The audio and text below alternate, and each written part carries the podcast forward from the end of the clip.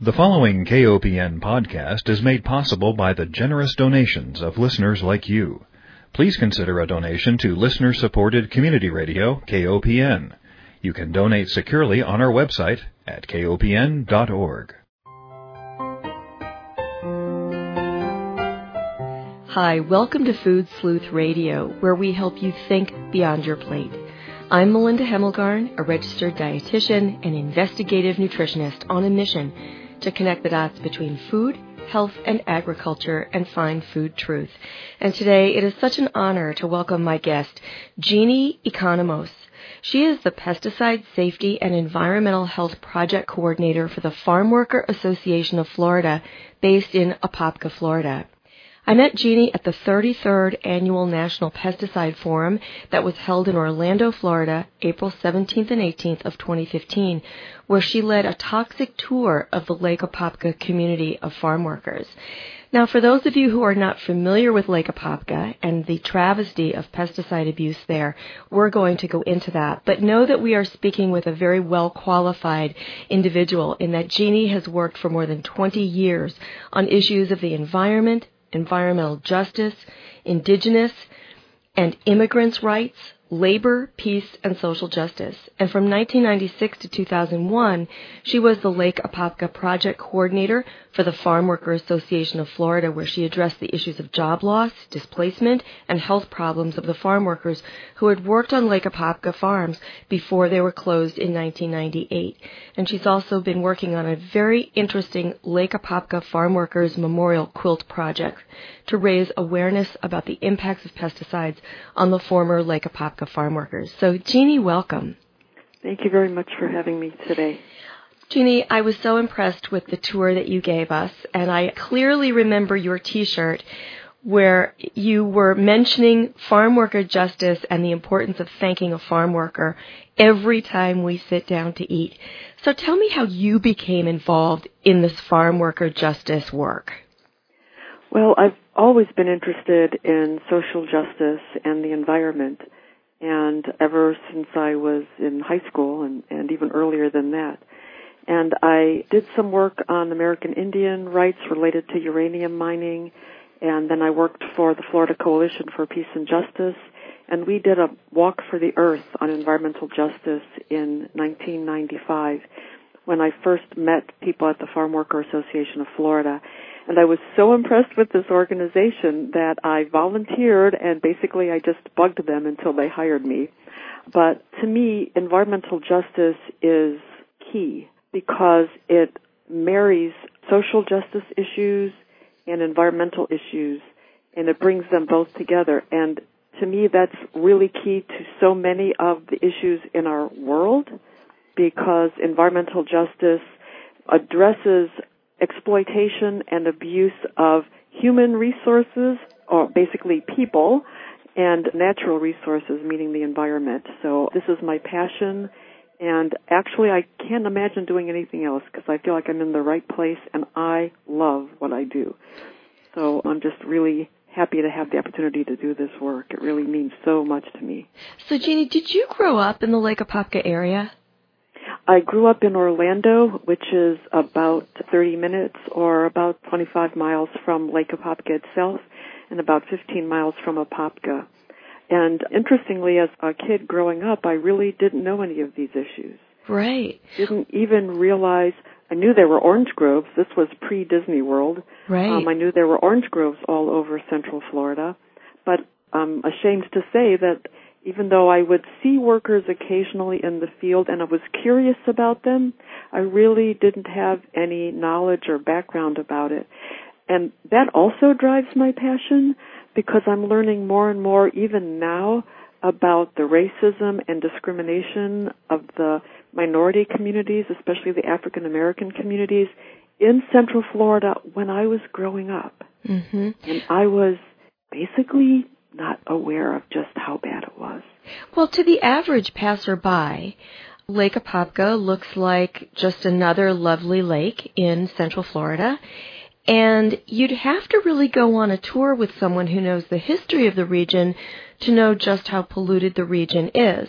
And of course, at the Beyond Pesticides meeting, we had an opportunity to learn about the reproductive failures that have occurred among the alligator population in the lake.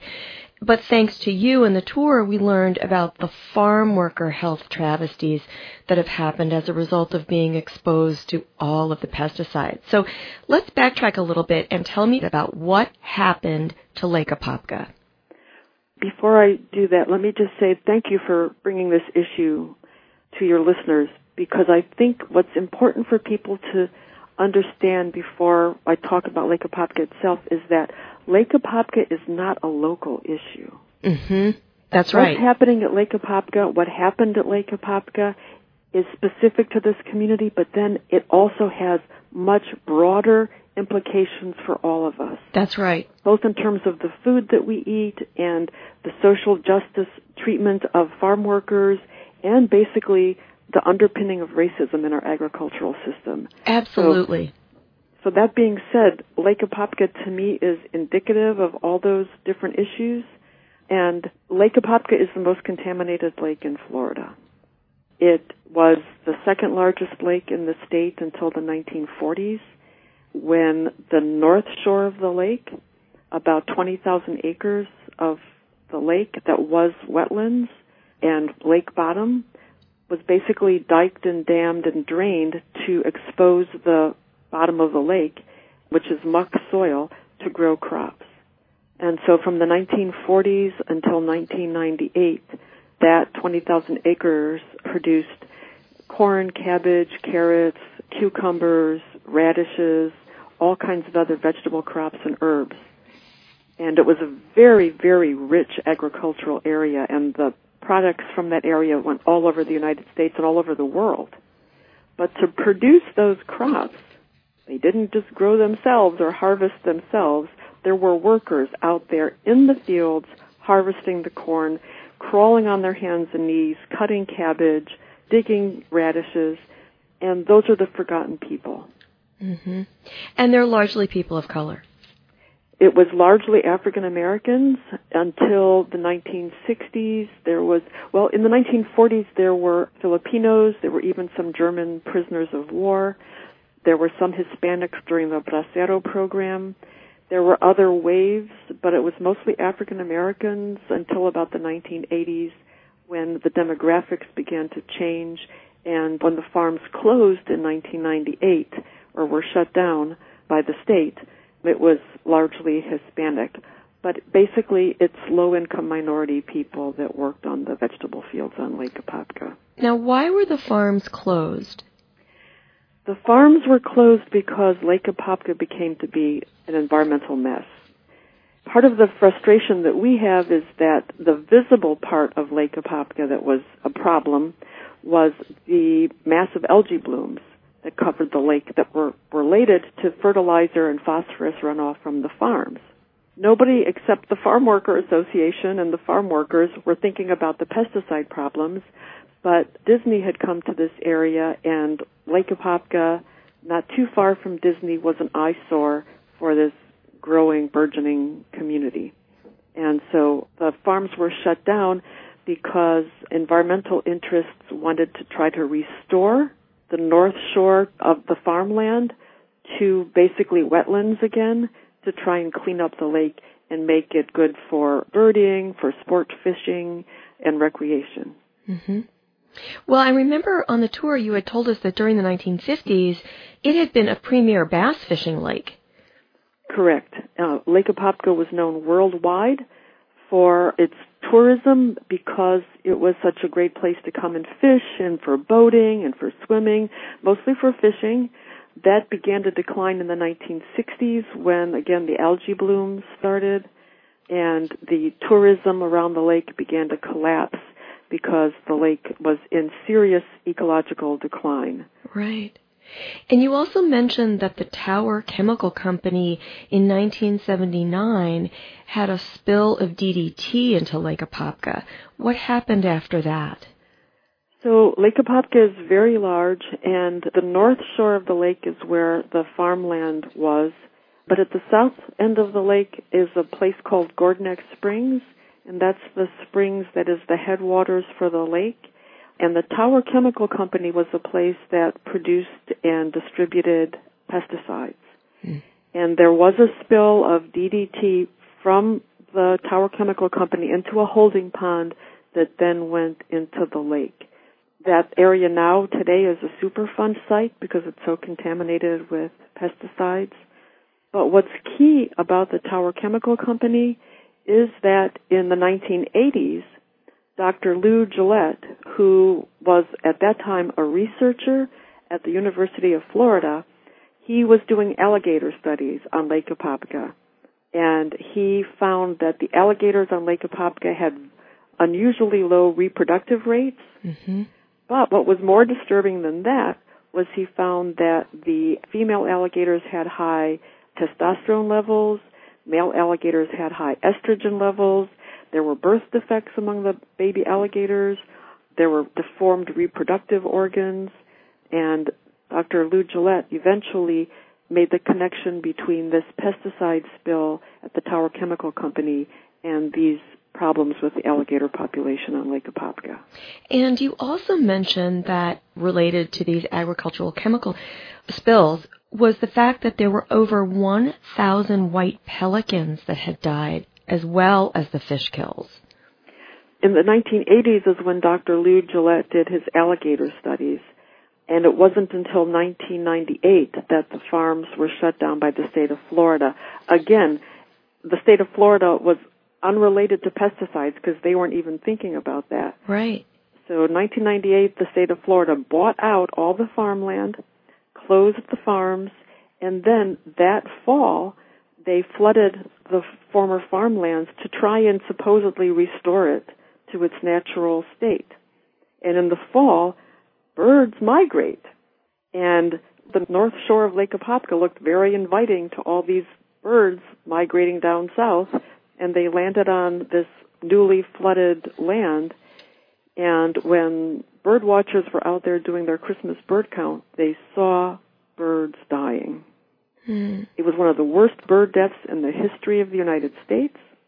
The St. John's Water Management District originally tried to say it was a, a disease called Newcastle's disease, but eventually U.S. Fish and Wildlife Service officials determined that it was toxaphene, which is in the same class of chemicals as DDT, that toxaphene and other pesticides were the cause of the bird deaths on Lake Apopka.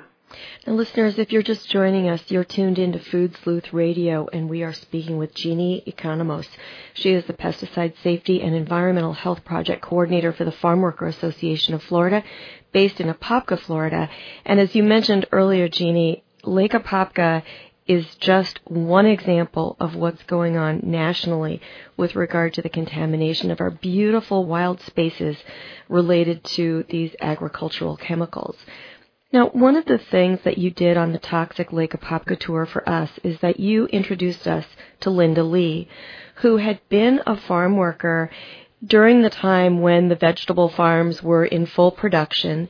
She had been sprayed or exposed to herbicides, pesticides on a regular basis, and she explained how she had developed lupus her daughter had developed lupus and actually passed away, and that these illnesses, these autoimmune diseases, diabetes, asthmatic conditions, many health related concerns related to the use of pesticides are rampant in the community.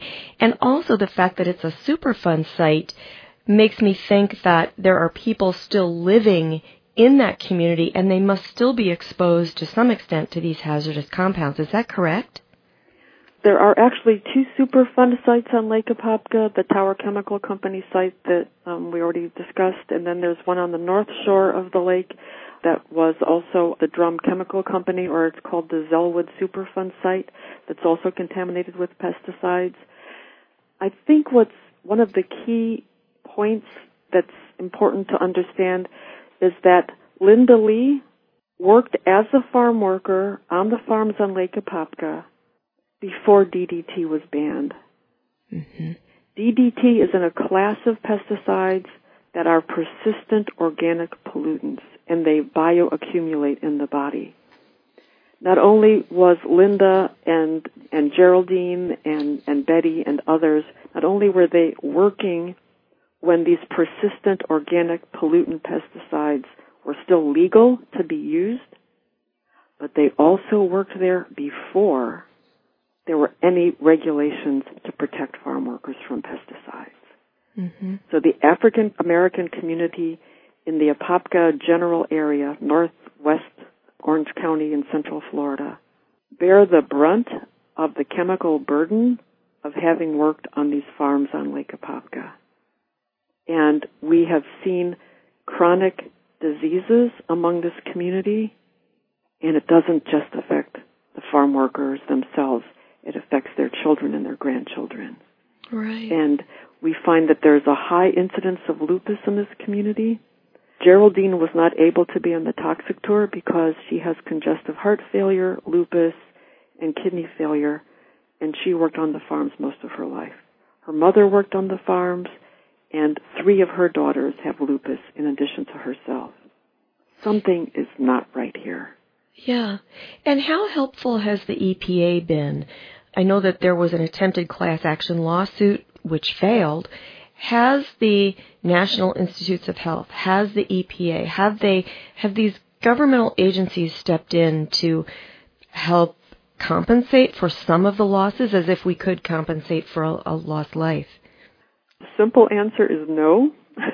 the state of Florida spent close to $120 million to buy the farms on Lake Apopka. They spent millions more to study the birds and the alligators, and they have spent nothing, nothing to study the health of the farm workers.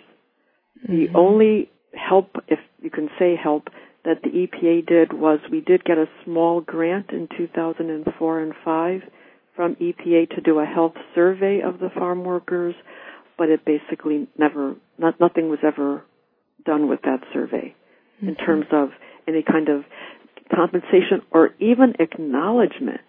There isn't even acknowledgement of the fact that this community was contaminated by pesticides. And that's very, very disturbing for the community, and that's why, as kind of an act of desperation, the community created the Lake Apopka Memorial Quilt Project to try mm-hmm. and raise awareness and to keep their, their lives, their stories, and their legacy alive so that they're not forgotten. Well, I want to talk about the quilt project, but before we get there, I just want to let our listeners know, and you'll need to correct me if I'm wrong. I took copious amounts of notes on the tour, but I want our listeners to know that it's my understanding that the governor of Florida vetoed health care for farm workers when that when that issue came up to the legislation. Is that can you describe a little bit about what happened in terms of here's this population of former farm workers who are suffering, as you mentioned, lupus, high rates of lupus, asthma, diabetes, cancer, learning disabilities. And how are they being compensated or what about health care for the families? Was there a motion to get some kind of care that was vetoed then? Well, it's a very long story, but to try and make it short, after many years of trying all different kinds of things to try and, and get some help for the community, and as I mentioned before, even just some acknowledgement of their concerns, I can't remember the years, but Senator Gary Siplin, two years in a row, put an item in the state legislation, an appropriations of $500,000 to the local clinic which isn't a lot of money considering the population, but he did put in appropriations in two years in a row for a mere $500,000 to help address these concerns of the community. And two years in a row it passed a very conservative state legislature, which in itself is a big deal. Mm-hmm. And then two years in a row, the governor of, of Florida vetoed the legislation. That seems criminal to me. But I think that raising awareness about this issue maybe we can put some pressure on lawmakers to help protect people not only from becoming ill in the first place, but also providing them with some level of basic health care after they do become ill, and perhaps holding the companies who produce these toxic compounds accountable. I don't know, that's just, that would just be a dream of mine. But I want to just restate something that you said on the tour, and that was every time a farm worker dies, their story goes with them and hence the birth of the Quilt Project. So tell me a little bit about the project and what you hope to accomplish with that. Well, the quilt project again came about because the community felt like we had tried just about everything else we could think of. Three times we approached law firms to try and do a class action lawsuit, but it didn't even get off the ground for very complicated reasons because the farm workers are exposed to so many different kinds of pesticides. It's hard to prove cause and effect because they have so many exposures over a long period of time and the diseases come, you know, many years later. Right. We tried to get funding three times to do scientific health studies of the farm workers where we would do blood tests, etc. And three times we did not get the funding. Our proposals were rejected to do that. We tried state legislation as we just discussed. We tried just about everything that we could think of. And Linda, Geraldine were coming to to me and saying, you know, we're going to funerals every weekend. Sometimes as many as 10 funerals in one weekend of former Lake Apopka farm workers that are dying. And even if we get anything now, even if we got money now, they're gone. And so that's when the idea of the quilt project came up. It was to capture as well as we could. It's definitely not adequate enough, but it's a way to recognize the lives and the stories to give humanity to the farm workers that worked on the farms on Lake Apopka, to keep their legacy alive. Because if nothing else, we don't want Lake Apopka, not only for the community now, but for future generations and for the broader community. We don't make, want Lake Apopka's story to just get shoved under the rug. Mm-hmm. Now, I think there's a strong message there, and the quilt is a way to capture those stories, keep those people alive through the quilt project, and to send that message to others. Now, are you exhibiting the quilt then in communities in the Lake Apopka area and beyond?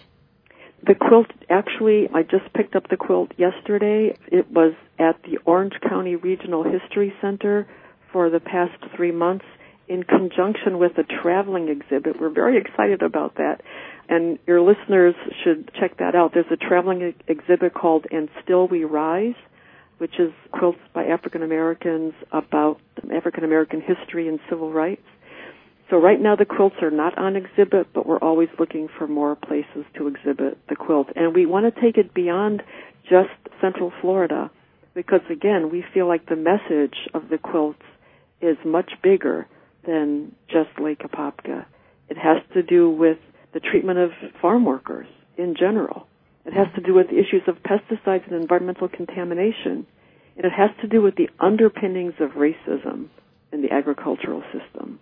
Mm-hmm. So we're hoping that that message gets out with the quilts, and we, we do hope that they can be exhibited in, in more places beyond just Central Florida. Well, I think the great irony of Lake Apopka is that it is in Disney's backyard. And there is such a drastic contrast between what people might think of Florida, you know, the, the beautiful beaches and Disney World and golfing and this great weather, and then you've got this pocket of damage that I think needs to be raised up, as you say, to raise awareness. The other piece that needs to be, I think, lifted up, as you so rightfully say, is how we see farm work. And I think that for all of us who sit down and enjoy a meal three times a day, it's so important for us to think about the farmers' hands that harvested that food and toiled in those fields. And I like the way you had described on the tour about how how we want to help people see farm work and that is with the dignity that it deserves. When I first started working at the Farm Worker Association, I was talking like the, the, about the importance of helping farm workers to get better education and helping them have other opportunities. And my boss said something that has stayed with me and that really made a huge difference in my thinking. He said, that's not the point. The point is that we need to acknowledge farm work for the important role that it plays in our culture and we need to lift it up as a valid job. Why should we look at farm work as any less dignified, less important than being in uh, in Intel you know, or, or being a construction worker or being anything else. It's, it should be a dignified job that we give enough credit to, that we honor, give respect to, that is well paid, well compensated, that has benefits, rather than lifting farm workers out of farm work, we need to lift up agriculture and lift up farm work and give it the dignity, respect, and the place in our society that it deserves. And that includes giving all that respect and dignity and honor. I'll use the word honor. I think we need to honor farm workers. I agree. One of the things both you and Linda spoke about on the tour was that people think that farm labor is unskilled and then you said you try it you know it's it's there is an art to farm work exactly i was at a meeting 2 weeks ago and at the end of the meeting they gave us a little bag of blueberries and so i've been eating blueberries for the past week and a half and every time i eat a blueberry i remember how hard it is to pick blueberries it's very hard because you you can't pick them when they're too small or that you can't pick them when they're too big and you have to pick them so that you don't tear the skin of the blueberry. It's very hard work. You have to know how to do it without getting all scratched up. And the same thing with oranges, the same thing with anything else. It might seem like unskilled work, but it is very difficult work and you really need to know how to do it. And farm workers that do this work begin to learn all kinds of things that we can't imagine you know, the, the moisture on the plant, the heat of the plant, and how to twist it in the right way, and how to pick it, and the size of the plant that's important so that has the right sweetness or the right taste. So we just take our food for granted when we go to the grocery store and are completely oblivious to just what's involved, uh, not just in terms of sun and rain and, and planting, but the real skill that's involved in harvesting that food and getting it to us. Well, Jeannie, I want to thank you so much for being my guest. I want to encourage our listeners to go to the floridafarmworkers.org website. There is also an Apopka Quilt Project.blogspot.com where you can learn more about the quilt project in particular. But the Florida Farm Workers website has a lot of information about issues beyond just what we've been talking about today. So you can learn about social justice. You can look at worker justice issues, the Sustainable Agriculture Research and Education Project, learn more about Lake Apopka, and so on. So, Jeannie, again, we've been speaking with Jeannie Economos, Pesticide Safety and Environmental Health Project Coordinator for the Farm Worker Association of Florida, based in Apopka, Florida. We met at the 33rd Annual National Pesticide Forum hosted by Beyond Pesticides in Orlando in April. Jeannie, thank you again for being my guest. Thank you very, very much. And on behalf of the farm workers, they are the ones that really count. On behalf of them, I thank you. Thank you. And in closing, I want to thank our listeners for joining us. And I want to remind everyone that Food Sleuth Radio is produced by Dan Hemmelgarn at KOPN Studios in beautiful downtown Columbia, Missouri.